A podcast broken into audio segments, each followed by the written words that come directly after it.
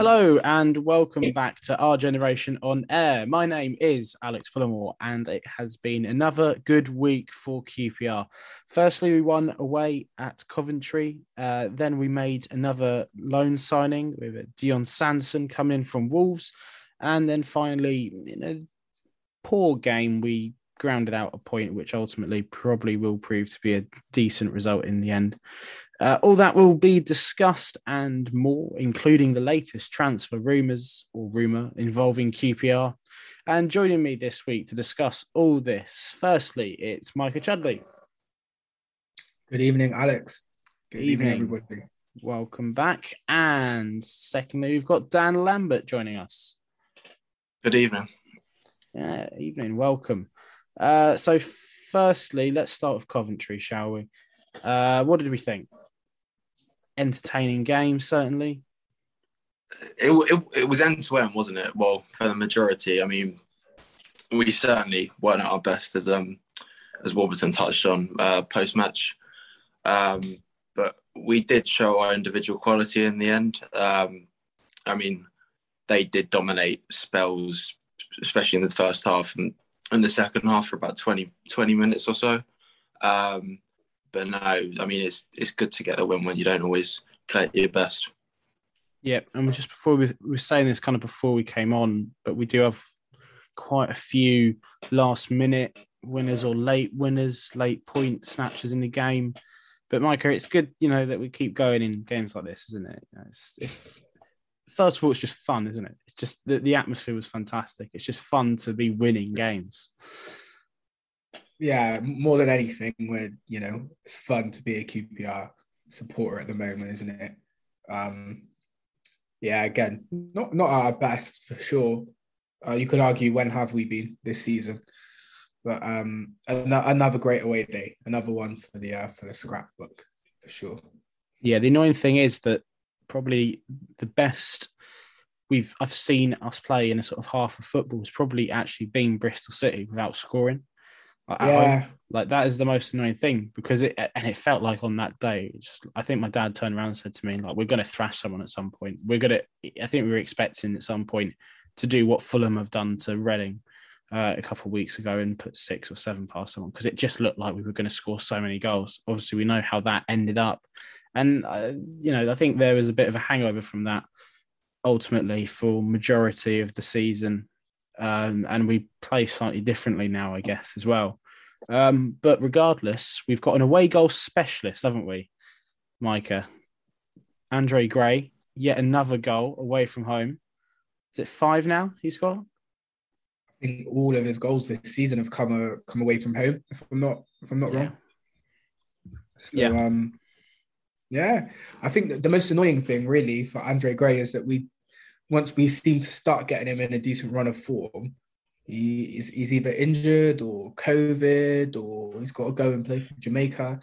It's a bit annoying. I think once once we get a run of games out of him, I think he's just going to start banging them in regularly at home as well. Hopefully, it's just it's just a little it's a little bit annoying, you know. Yeah. we just can't keep him at the club. I don't know if we touched on this last week when the news sort of broke about him being selected for Jamaica, but does seem a bit naughty to me that Jamaica are playing a few games, not just Jamaica, obviously, that the whole confederation is playing qualifying games outside of the international break. I don't, I, am just not happy about this. Like, yeah. we're already suffering think, with AFCON.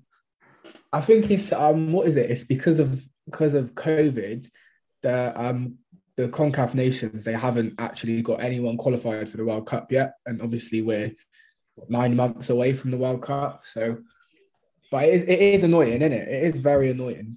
But there yeah. we go. Uh, well, hopefully he goes over there. Have they got a good chance of qualifying? No. I mean, they've, they've, got to win all the rest of it. They've, Jamaica got a new coach now, and you know we'll see we'll see how he mm. does. But it's a pretty dire position. Jamaica pretty much have to win all of their games from now on. And how many games are away from home? Oh, God knows. Um, God knows. I even know. All I know is if Jamaica make it, it will be a miracle. It will be a okay. genuine miracle. So that is uh, to add to the sort of international frustrations because I think, um, and we'll touch on our lack of creativity against Swansea in a bit, but it is slightly frustrating to see Chair sitting on the bench the whole time, uh, whilst we are struggling without him a little bit. Um, regardless, a nice tidy finish from Andre Gray. Dan, you've been full of praise for him recently in your articles and on the podcast, and you touched on it again. Uh, early sort of dominance from him and a nice start to the game, sort of, getting in behind a few times. Yeah, no, I, I mean, I really like him. I think alongside Dykes, he works, he works quite well. I mean, especially during the the early parts of the game, he's quite influential. Uh, he had that chance before he scored. Um, it was the Adomah long throw, and then yeah, he got got got him behind and um, stretched them well. Yeah, um, I think it was such an early goal. I literally I, I, made it into the ground very late due to um, I mean my friends were dragging their heels over lunch, so I was trying to drag them away from the restaurant we were in, but to eventually get into the ground and the game was pretty much underway by the time of well, I didn't go to my seat in particular because the seating arrangements were like all over the place. I got to the top of the I got out into the stand, showed the steward like, oh, this is my ticket, where am I meant to sit? And she just points up at this uh, massive group of QPR fans that have just basically covered the entire top section. I was like, where on earth is the stairs for me to get up there? And how what am what am I meant to do with that? Like so in the end I went down the front and uh, I think I managed to get on the in the camera for the second goal on the highlights. So yeah. Uh, but it was nice to see Gray with a, such a, a, good finish. He had a few early chances, as Dan was saying there. Um, but yeah, he's an away goal specialist. Hopefully, we can get him a few goals at the Kiyan Prince Foundation Stadium before the end of the season. Um, Micah, what did you think of Coventry's goal? Did you think it was? Uh, well, you weren't at the game, so it's sort of hard to say if you, you thought it was coming. But what do you think actually of the goal itself? I'll be honest, I can't remember the goal. This is terrible, oh, terrible God. podcast planning. But I can't remember the goal. What was their goal like again? Todd Kane, corner, edge of the box, uh, and then corner. Yeah. Oh, it's a funny one, isn't it? Because we, I think was it last week we were saying we've conceded the least goals um, from set pieces this season yeah. out of any team from the championship. I don't know if that counts directly as a set. Was there a deflection? Mm, no, that that it was a worked sort of t- uh, routine. Basically, they tried it a few times already, and we just didn't wake up to it, which was yeah. disappointing. Um, because you could just they weren't actually putting the ball into the box. Maybe sort mm. of aware of the fact that we have got Jimmy Dunne and Dickie that are just going to head and kick everything away. Um, yeah it was a, it was well, for, for, me it was a disappointing one because I just like I said it felt like it was coming and they played well throughout the yeah, game. See, from, from, what I remember from like following the game on the uh, commentary on the club website, it did sound like it had been coming from really from when we'd scored. Mm. So I, I doubt we can have too many complaints about the goal. How it came about is another thing. No, entirely. yeah. I, I, felt like they were going to score at some point, um, well, maybe because we, I think, yeah, it's just a disappointing one. Like it, it, was so obvious what they were trying to do, and you just think there's a guy on the edge of the box every single time. The last corner, which we managed to clear because someone closed him down quickly, went to the same person or to a player in a similar position from the other side. So can we just mark, have someone mark the person on the edge of the box because we would have had. I imagine that I can't remember, but they must have had like two players back marking probably Willock, who was up the field. You can sacrifice another defender when that's what they're trying to do and just trust the fact that we could clear the lines anyway. I did mention last week that they were struggling for a few goals, and in particular, Guy Gyökeres was uh, on a bit of a goal drought. He has broken that now. Luckily, last night's game uh, I can't remember who they played, but he did score in that, and he didn't score against us. So yet again, I've tried to curse QPR. It's paid off, and we, we can all be very happy.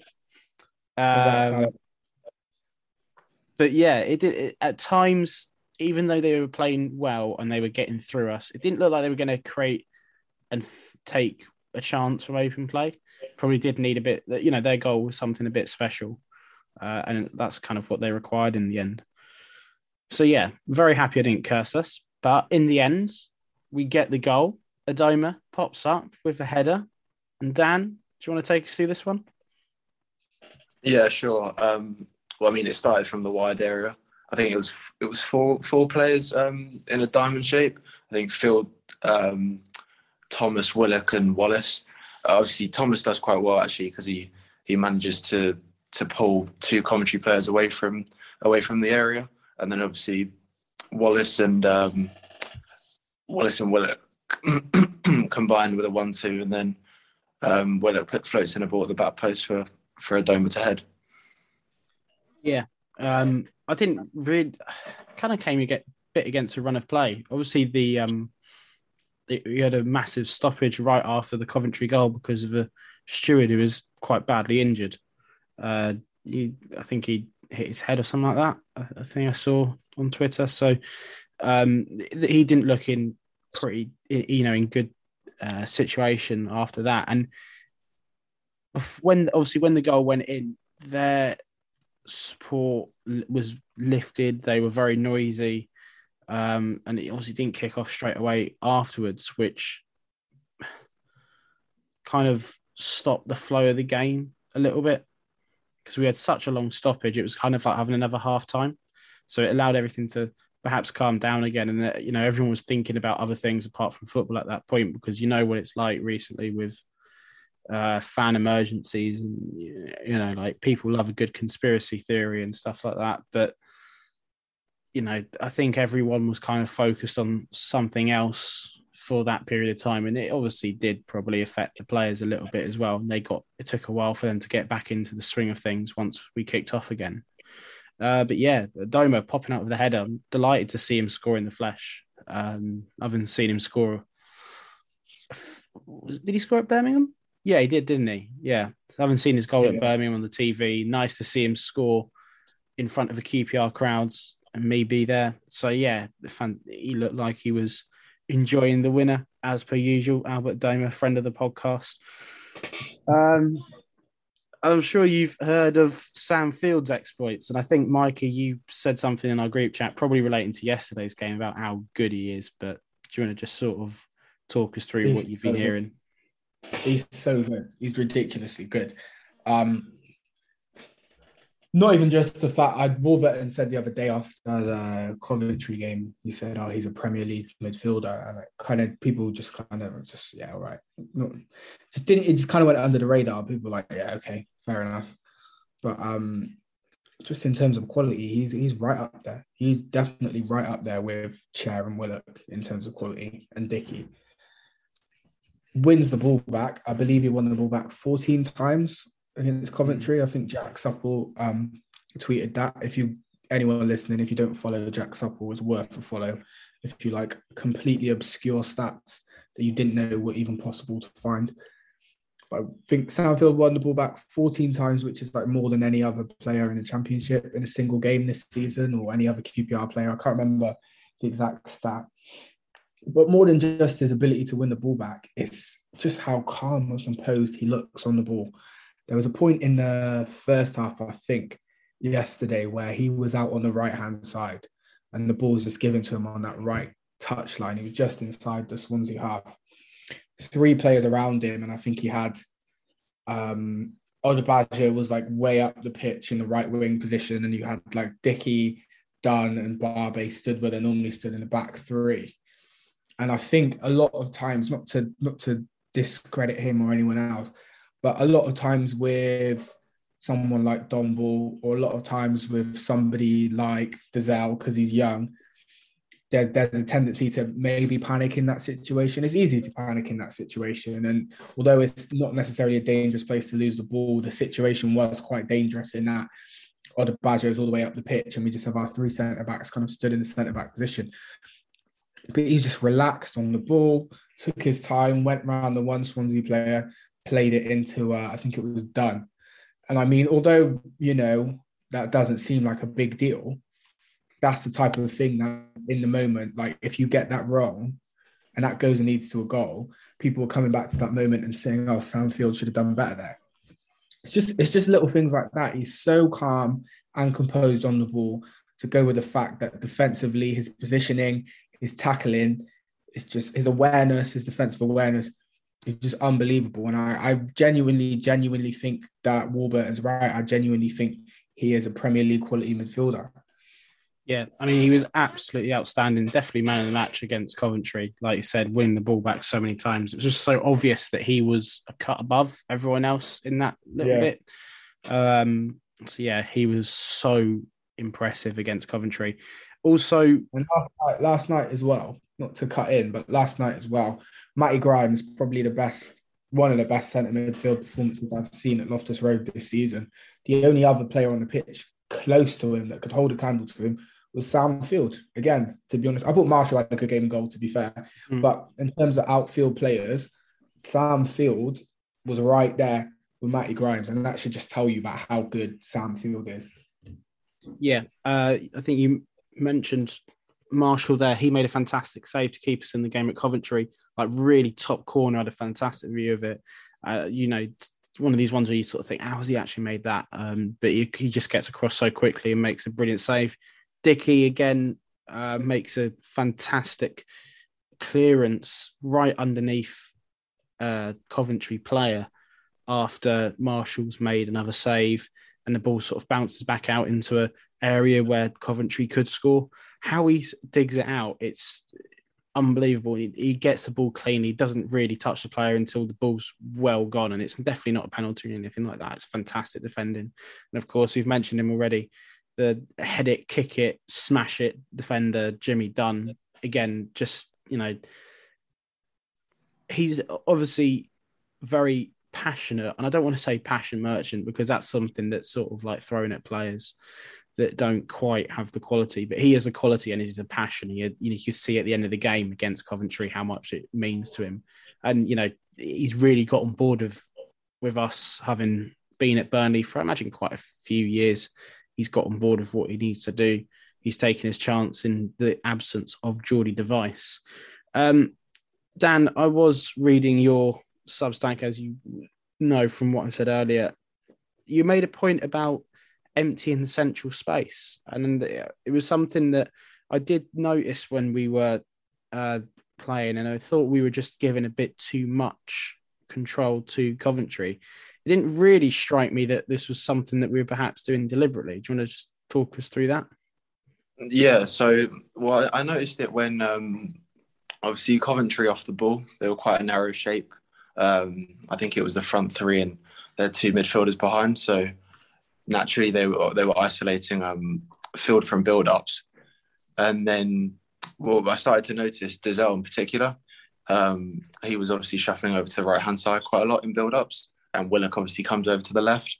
I don't know how deliberate it was, like you said. Um, I think it was more a factor of Coventry shape rather than a, an actual actual plan. But it certainly helped in the sense of building up in wide areas because that was where our prominent attacks came from, really. Yeah, I was a little bit frustrated by it though because I thought that we were just allowing them a bit too much time. Cut, they were cutting through us quite easily, and yeah, they had a few counter attacks, didn't they? Especially in the early oh, early yeah. five or so minutes. Were, that was to do our wide shape. Really kind of thought half time take off one of the strikers and bring on Dom Ball because I just we didn't I didn't feel like we had enough bodies in there to cope with them. And it didn't quite go to plan for them in the second half in the same fashion which I guess is sort of lucky for us. But in the first half they really did cut through us quite a few times. And that's the you know, you make your own luck, and they never took their chances. Everything was either straight at Marshall, and you could say that's poor of Coventry, or is that sort of Marshall's good positioning in the goal to know where that they're going to try and take the shot. Um, but you do make your own luck sometimes, and whilst I think a lot of fans will say we maybe didn't deserve the get to win the game, when you do take your chances, but we had a high amount of chances and we had a good quality of chances, which Dan will touch on after I finished it.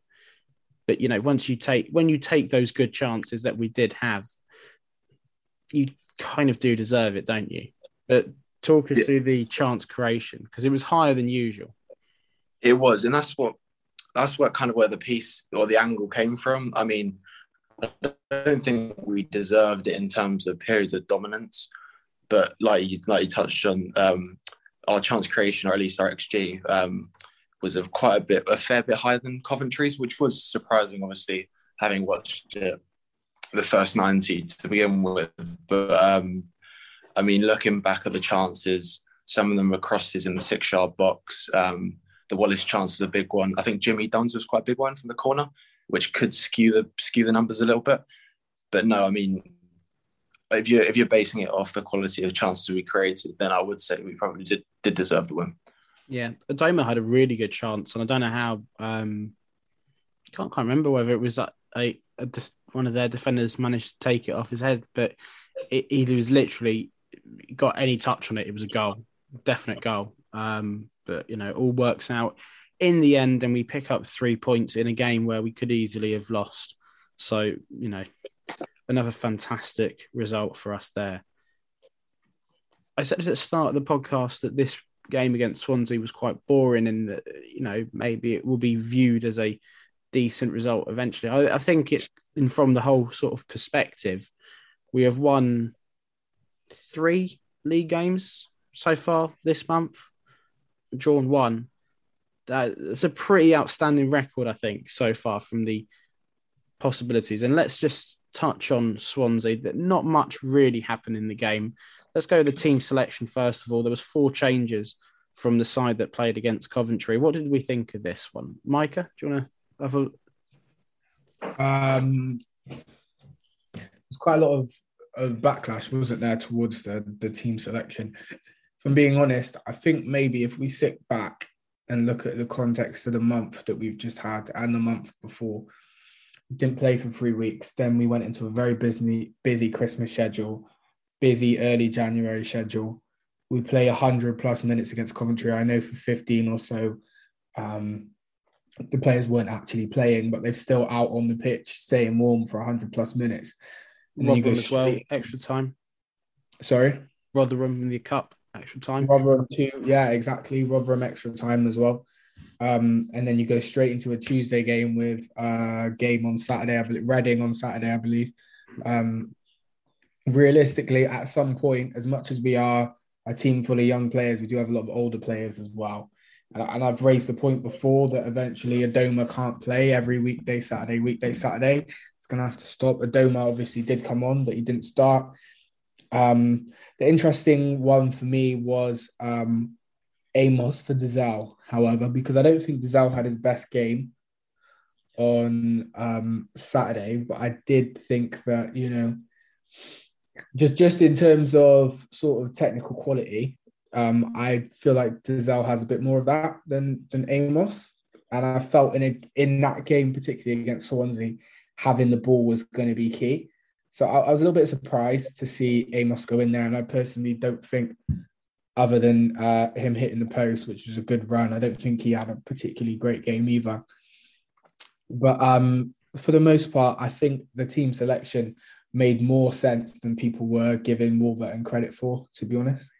Yeah, I think it's perfectly understandable to rest Adomah once you've got Moses back. Uh, Moses was um, he was fine, really. It just obviously isn't as good in the attacking positions as Adomah is and the quality and the skills and whatever.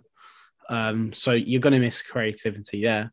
Uh, the one thing that I had a problem with was, and to be fair, I realized this sort of once we'd started, but around sort of 19 minutes, I think there was a couple of uh, long balls that went up to Austin, and he won them without much contest whatsoever, really. I mean, Swansea aren't that sort of side in the sense of a like defending long balls. That would probably be their weakness. You look at their centre backs, Manning, is it Kyle Naughton? Unless I'm very much mistaken, was playing. Is it and yeah. Ben Cabango as well? Yeah. Two of them, uh, Cabango's a decent size, but Manning and Naughton aren't exactly your big sort of device done style uh, championship centre backs that are going to put their body on the line all the time. I think they'll get stuck in, but they're not quite capable if they come up against someone like Lyndon Dykes, for example. They were struggling to do with Austin at times with the um, long balls. So I just thought maybe Lyndon should have started, you know, expose them a little bit. But we did have a bit of joy coming down the left sides uh, with Wallace overlapping uh, quite a few times. But that was kind of, it went flat very quickly after that. Um, we talk about chance creation. I think the Coventry XG was over two. This what our XG against Swansea was 0.63. So, you know, that just sort of, I understand why people are slightly upset that Adomah isn't playing because you can see the drop off in chances straight away. Um, Dan, what did you think? What in terms of the in terms of the chances? Chances, yeah. Well, I mean, like you said, the game was flat. I don't know what we. The thing is, I, you said about Austin um, winning the duels in the first twenty minutes. I think we still lacked a bit of an out ball. I'd have preferred Dykes to to, to start alongside Willock. Um, we just felt felt very deep at times, particularly when they had the ball. Um, and it, it was almost if Willock drops deep and, and links up the play with the wide players, it almost felt like Austin has to stay central all the time, and he doesn't always do that. He likes to drift, which then kind of made the focal point a bit difficult. But it wasn't it wasn't really a great game, and there wasn't many chances from our point of view apart from the second half. Yeah, the Austin thing is something that I found really frustrating, and I've been talking to you about it already today, Dan. But I'm going to probably do an article about this and just sort of highlight, hopefully, where he he just is so much better basically when he just plays as a striker. He's everyone sort of was wowed with the additional passing range that he has got, and it's nice and whatever. And I know he works hard for the team, but his job is to score goals. And you do not do that by tracking all the way back to a defensive midfield position, playing a nice ball, and then realizing that whoever's running into the box, where Willock, Doma, Chair, if he's playing for us, hasn't got someone in the middle because Chair and Willock don't make those forward runs like Austin or Gray or Dykes do. So when Austin's playing by himself up top, dropping deep really just sort of throws the whole structure of the team. Um, and in the second half, in particular, he was playing essentially as a ram, a right attacking midfielder. I didn't quite understand why, especially as Willock got taken off. I think because he got a knock, and he brought Thomas on, which was the right one to right player to bring on. I just thought, why are you playing Austin so deep as an attacking midfielder in a sense? Because we're not pressing them, and it was definitely Dykes, then Willock and Austin then it was Field and Hansen, and then the the back five. I just didn't understand what he was trying to achieve there, Warburton. Whether that was something that Austin was sort of doing by himself, or whether that was something that Warburton had set up. It felt more like a tactical decision. And they were a bit weak and they were a bit wobbly with passing the ball out at times. They really should have put a lot more pressure on them. And you, I know we don't really press, but when you've got players like Willock and you've got Dykes on the bench who will do those hard yards up front, he may be a bit ugly at times with like not being the best to watch, but he does chase and chase and chase. Just thought, why can we not just bring him on a little bit earlier? Can we have, if you're going to have Austin up front, can we have Dykes and Willock as well so that we've got a bit more press in there? And if we do press, they've got to actually press as a front three. It can't be Dykes chasing by himself whilst Willock's having a breather. You've got to press as a team. So that was something that has annoyed me and is going to hopefully inspire me to write something for the website. Um, but again, Dan, George Thomas was quite effective, wasn't he, in his little cameos at the end? He he was. Um, no, it's nice to see some of the, the praise from people. I mean, what since since the start of the season, he's pretty much been the the go to scapegoat. Um, I've seen numerous people write him off, say he's awful, rubbish. I mean, he created when he came on against Stoke. I know he should have scored one goal, but he created three chances in ten minutes. Like he he has quality there. He's not he, he's not he's not he's not brilliant, but he's got energy. He's got he works hard for the team, like we saw on Saturday. And then he linked up with um, was it was it Willock for the what chance? With the Dykes the Dykes chance, wasn't it? He he was in the the build up of the Dykes chance, yeah. I believe. Yeah. So um, yeah, I, I, don't I don't really get all the, his criticism to be honest. I thought he was I thought he was okay, and he may may even get a start on on the weekend. Yeah, he was a real pest in uh, the game against Coventry. Really was a thorn in their side right at the end of the game. I know, like a bit of a sort of like Jamie Mackie role. Mackie would just sort of run and run and run and run and run for the team. George Thomas kind of does a bit the same thing, but with like added pace. So he just buzzes around. I imagine he's just annoying to play against because he just sort of appears suddenly. Um, and yeah, doesn't have the greatest quality as we saw with the corner that he took last night. Should have done a lot better there. And that was bad. That was that bad. was bad. But regardless, um, he's proven that he has got some worth to the team. And coming off the bench, he certainly seems to be uh, in a di- okay, doing well enough. Uh, okay, so moving on from Swansea, uh, before the game, Dion Sanderson, our latest signing, was paraded out in front of us on the pitch. He signed from Wolves for until the end of the season. Ball playing centre back. We talked about him last week. We're all, I think, very excited to see him play. Wonder how he's going to fit in. But the rumour mill was at it again this week. The latest one from again the Daily Mail, which turned out to be linking every youngster in the Premier League with QPR at the moment, but we've got James McAtee of Man City linked with us at the moment. So, what do you guys know about him? Very little, other than uh, speaking to my friend Joe Davis, who's probably not listening, but if you are, thank you, Joe. Um, he had a very glowing review about him. So, you know, compared him a little bit, a little bit to Bernardo Silva. He said, um, without maybe so much as much as the work rate that Bernardo Silva has, but good left foot, very good dribbling ability. Um, a lot of flair as well. I was watching a YouTube comp, which is always reliable when judging a footballer.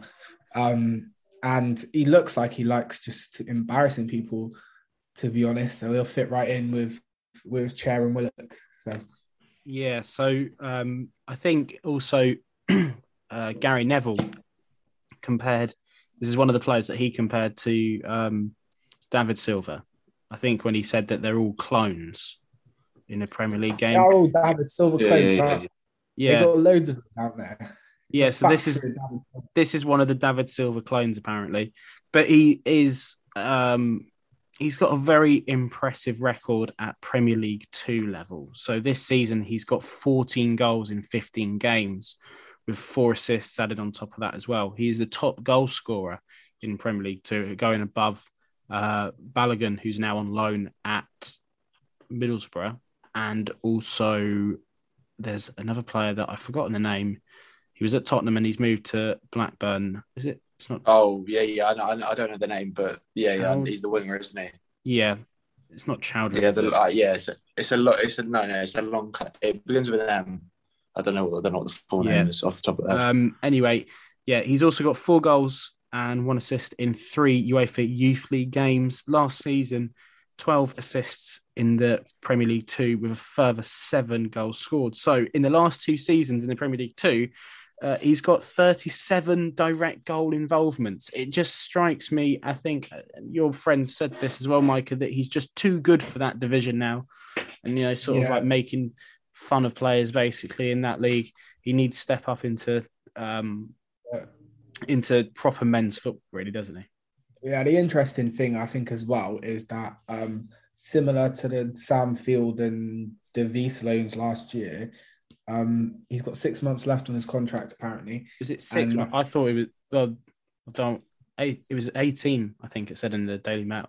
Eighteen. Well, oh, he's got. I have no idea my friend said to me he's got six months and he doesn't expect him to sign. So I, I don't know what the deal is, but yeah, there's a few Premier League clubs sniffing around him as well, which is uh, more for sort of like at these a transfer for next season.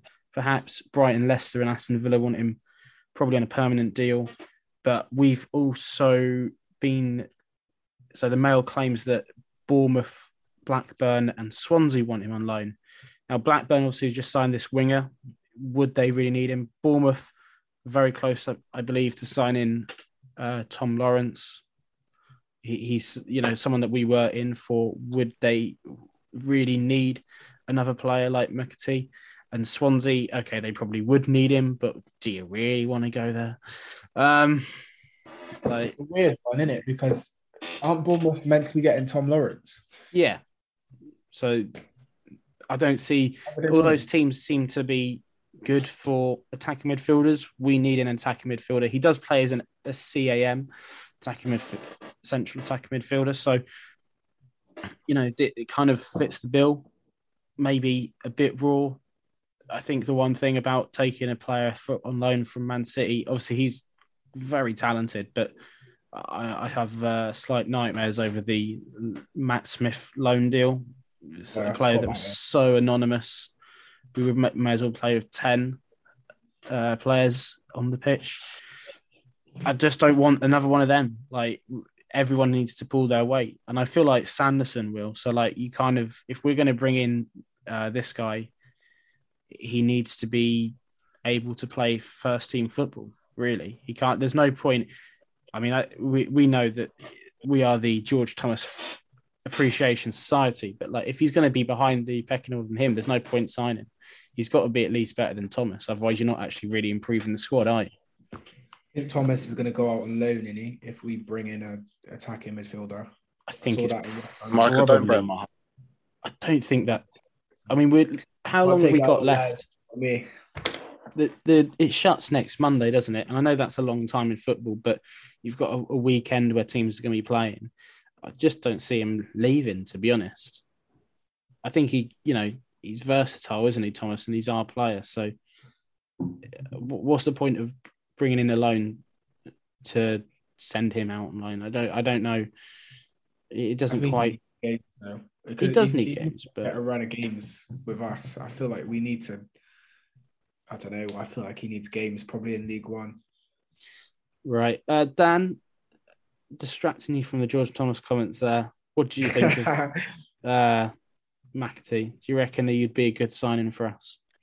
Um, I think I think he would. I mean, I think at the start of the window, I probably wanted number ten that was on loan.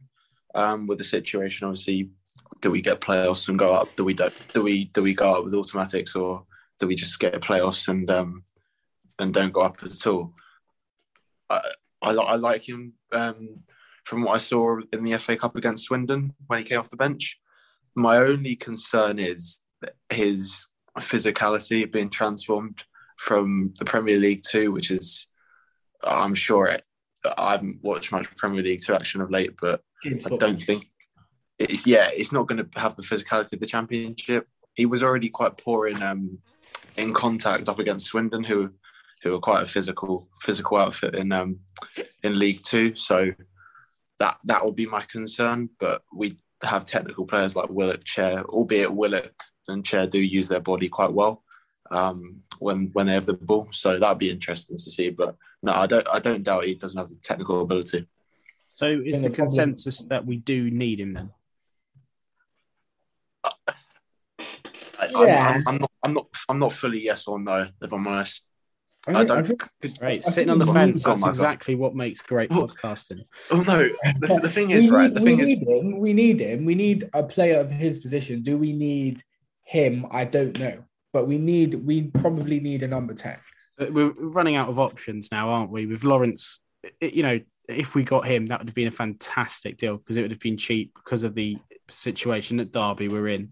So you're getting a, you know, a, a player that is probably in the prime of his career, arguably would be competing with Willock and Chair for that first, you know, for a spot in the first team, really. Um, but he's going to be going to Bournemouth. The second option was apparently Jamie Paterson, according to West London Sport, but West Brom have strong links in it with him. So it doesn't look like a transfer for him is on the cards. So uh, a loan for a slightly less experienced player is probably going to be the only way to go. And just looking at the stats, like the guy's obviously got the talent. Like you said, it's the physicality, whether he can bring it across. Yeah, um, similar, similar to Matt Smith, really, isn't it? They these Man City um, kids, they look like they're very good technically, very good understanding of the game, but it's the physical side. Yeah, I think he's probably a bit better than Matt Smith, considering oh, that, sure. like, at the time, well, he's made an appearance. It was only three minutes. He's made an appearance in the Premier League. He's made one appearance in the FA Cup and one appearance in the EFL Cup. So, obviously, to a certain extent, Pep sees something in him, rather than I think Matt Smith came to us with no first team experience at all. As well. He's the captain. They also came at different times, though, didn't they? Different times of what? What now? We're what pushing for promotion. Yeah to the Premier League. I think that's part of it as well. I don't think Man City two years ago would have trusted us with their most sort of prized yeah. young player, but I think yeah. now we're in a position where they're like, oh yeah, actually, yeah, maybe. So this is a um, not necessarily the big question, but would you rather rather have a new striker on loan or a new attacking midfielder? Because it, then you know this is probably just pure speculation, isn't it? But because re- realistically, the the noise that the club have been making is that we are going to be getting an attacking midfielder at best, and that's it. Uh, see, this is the thing we were talking about this in the group chat last night. How, do I explain my stance on this? My stance on this is that I think what separates us from Bournemouth and Fulham and even Blackburn to an extent is somebody as a go-to goal scorer. What also separates us from that is having the money to buy it. Dan rightly made the point that Bournemouth have got 20 million Solanke, Fulham have got Mitrovic, West Brom just spent 7 million on Dike. We don't have the money to do that. So, yes, I feel like, yes, we lack a striker with a bit of mobility and a little bit of craftsmanship. Craftsmanship. Craft, I butchered that. Craftsmanship. craftsmanship. There we go. There we go. That's the word. Craftsmanship. Um, to sort of like hunt for his own food, if you know what I mean, to sort of create a goal for himself. Um, but we can't we, we can't afford one. Like, we can't afford one. And I mean, I mean, I mean, hopefully Andre Gray, when he comes back in, he comes back in, hits the ground running. Hopefully he scores a couple goals for Jamaica and he is that guy for us. But we we we we kind of lack that, I feel like. And I don't think we're going to be able to get that. Definitely not on loan. Yeah, because so, that's what it's going to be, isn't it? It's going to be a loan deal. No way are we going to be shelling out money at this stage of the season yeah. for a striker. January is the most inflated transfer market going, and the striker in position is the most inflated position on the pitch as well. Yeah. So anyone that you're going to be signing is going to be, you can add five million on straight away. Yeah, like I think pretty much guaranteed. I think, sorry to sorry to the button. I think um, Micah raises a good point, especially with the uh, what he said about the creating creating his own chances and having a technique for a striker. I think that's the big difference between a good championship striker and a striker that can step up from the championship to the Premier League. And unfortunately, like we said, uh, we, we we can't we can't afford that that type of player. So we either have to mould them ourselves or get a loan from a Premier League club. Well, we've mentioned a loan. He's not quite the player that you suggested, Micah, but I did say a few podcasts ago that Jordan Hugill was struggling at West Brom. Bring him home. Bring the boy home. That's all you I know want. One thing I one thing I will give Jordan Hugill credit for, although people would have a go at the fact that he was not the most clinical, he did work his socks off and he mm. would press from the front for us. Mm. So it's not the worst suggestion in He'd press world. alone though. He won't press with everyone else. He press alone. He pre- yeah, that is the thing. Yeah, it's the gap between like him and Eze. Sometimes, like he would be like up here, Eze would be like thirty yards behind him. Like, what are you doing, mate? But, um, I'm not getting involved in that. Well, I'm too good to be doing that sort of stuff. nah, do you know what? It wouldn't it wouldn't be the worst idea, but I doubt I think Lee Hoos would probably vomit once he saw Jordan Hugill's wages, to be honest. So it must be on less than last time. Because he's he was, He's at Norwich. Know, West Brom. West Brom. I feel like if I feel like if you've played in the one game in the Premier League, I feel like West Brom will give you whatever you ask for. No, but it's um he's on loan from Norwich, isn't he? Oh, is he on loan? He's not West Brom's player. I mean, that would be a stumbling block because you'd have to sort of probably pay off West Brom, and they just wouldn't give us the striker. Yeah, but like, I think it kind of that relied on the fact that I thought at one point they might send him back, but with Dike out for eight weeks. That's probably very unlikely likely now, uh, which is disappointing because ugh, such an infuriating player, but such a lovable one at the same time. Do love Hugill. Um, last topic for this week is Reading. We've got a, another game on Saturday. Uh, this, you know, in a league that has a few complete disasters of clubs, this is an absolute disaster class of a football club, isn't it? Reading Football Club. It it is. Um, you know, I mean, FF from FFP um, to well, the, the current situation at, in in the club. I mean, in the squad even. You have got Andy Carroll on what a grand a week coming to having to to play virtually for the love of the game, which which is how it should be. But I mean, I think they brought like.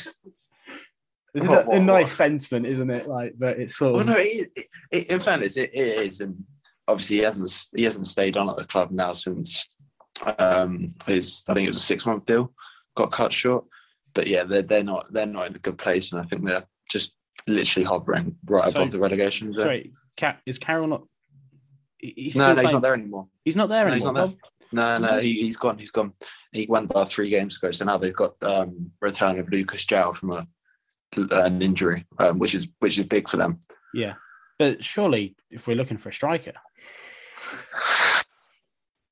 if he if he just wants to play for the love of the game, I saw that. I was going to bring it up anyway. But the, the, the two disallowed goals that he scored, unbelievable. Sure, sure. But A, he'll probably want an upgrade on his current contract from, well, his previous contract from Reading. But we don't need someone like that. I mean, we're just talking about mobility and strikers, and he does not have he does not have mobility in his bone. Some would argue Austin doesn't, but hey ho, different type of striker, a different type of striker. Come on, can can you not see him doing a Bobby Zamora at Wembley? Well, now I can, yeah, but not not not not, not before not before you mentioned it. Yeah, uh, but anyway, mentioned the Fulham game. Uh, Reading have had a couple of really shocking results recently: four three to Huddersfield, seven 0 against Fulham, and then that really embarrassing exit in the FA Cup to Kidderminster Harriers as well. So they sit just two points ahead of Peterborough in 21st position, and Peterborough do have a game in hand over Reading, so they are in dire straits down the bottom. Yet uh, their man- manager, how how do you say it, Paunovic? Yeah, I think so. Paunovic still there, like you know. It's it's a weird one. I mean, he's he's had a he's well, obviously it did really well last year, apart from dropping outside the top six in the last few weeks. I think it was he's definitely had a hard summer in terms of not really being able to spend anything, albeit I think get Drinkwater and a few others on loan. And obviously the depth is ridiculously poor as well. Um, so it's been hard. And on top of that, with João out, he's had to go from what, what was last season quite an attractive style of football to with Andy Carroll almost the polar opposite. Um, with long ball to Carroll winning, sec- winning second balls and playing off that. So he's not had an easy job, but I don't think he's done particularly well either. Mm. But I, I, don't know what, what what more what more the Reading really want. I mean, you can get a manager from a lower division, perhaps, but they're gonna they're not gonna have the resources, are they? You got to get your house in order first before you actually sort of exactly, get somewhere, exactly. don't you? And I think at least with having him in house, I think there's some stability because he knows the club fairly well. I mean, right. uh, he's not doing a great job. I think he's lost the last eight. Like you've you listed some of them off, but I think with João back, Puscas in the side, Swift, I think they do have individual quality. So whether yeah. they can um, replicate that in, in results. Mm. Well, just the one point for them so far in January to all of uh, fellow relegation candidates and owners of their own stadium, Derby. Um, you know, they're just. This seems like a good chance for us. Uh, you mentioned John Swift there, eight goals and 11 assists from 26 games in all comps. That's a very impressive return in a rubbish side. So, you, like you said, you've it got is, the individual quality. But yeah, I don't I think know. He's, I think he's died else. down a little bit. I might be, I might be wrong. He's he's he's calmed down a little bit the goals because I think he scored. Well, he scored majority scored a hat trick against us at, yeah at their place. Um, but no, Lucas João. I mean, he's a strong mobile number nine. Was he was he top scorer last year or something like that? He was definitely up there. No, I can't remember. So I, so I mean, I think he scored at the weekend with Puscas, who scored his first goal in a while. So those two could be quite quite crucial mm. to the hmm. way they play. But I, if I'm being honest, I do expect us to to win this. I really hope that this is a comfortable one for us. Like, this is an opportunity, though, isn't it? The first one, the first one of the season. Yeah, because we haven't had really be, that would be nice. Win. Just well, not nice... full ninety, not not full ninety, but like maybe a second half. Yes. Yeah. Um, finally, then let's have um, quick. Actually, very quickly, what would you make any changes? Like Adomah probably comes back in. Um, would you go two? Uh, Adoma, Adomah comes in. I think he'll stick with Dykes and um, Austin. Well, not six, right? Because Dykes wasn't playing on on Tuesday to the start, but I don't think he has the faith in Thomas to start him. And then obviously I go Phil Johansen in midfield, Wallace Adomah, um, and then the usual back three. Yep. Uh, finally, then let's get a prediction off you. Ooh, I'm going to go for a 3 0 win. So 3-0. hopefully. Very confident. Uh, I'm going to go 2 0. So hopefully, I'd take either one, to be honest. I just want a confident win. So that is all for us this week. Uh, yeah, so thanks to Micah and for Dan for coming on again. Uh, both of these guys have their own fantastic websites, which Dan will now explain his very quickly. Um, yeah, it's just a it's just an analysis um, on QPR games that, that happen every every week or so. Yep. So uh, that's what Dan's is, and because Micah has had to disappear, I'll just quickly explain his one. He is uh, at Life in Blue and Whites, I believe. And it is at underscore L I B A W on Twitter. So follow him. His first article went up uh, quite recently about uh, his love for Charlie Austin, in fact. So that was a very nice uh, read about one of our most important players of the last couple of years. We're all on Twitter, as mentioned. Please follow us all on there. Uh, follow our generation on Twitter as well. And we've just passed 2,000 followers on there, which is amazing. So thank you very much if you are one of the 2,000. Subscribe to us on whatever platform you use to listen, whether that's Spotify, Apple Podcasts, or Google Podcasts. And if you do feel kind enough, please leave us a review on Spotify.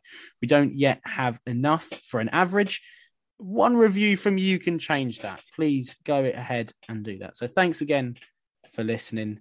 Until next time, come on, you ass.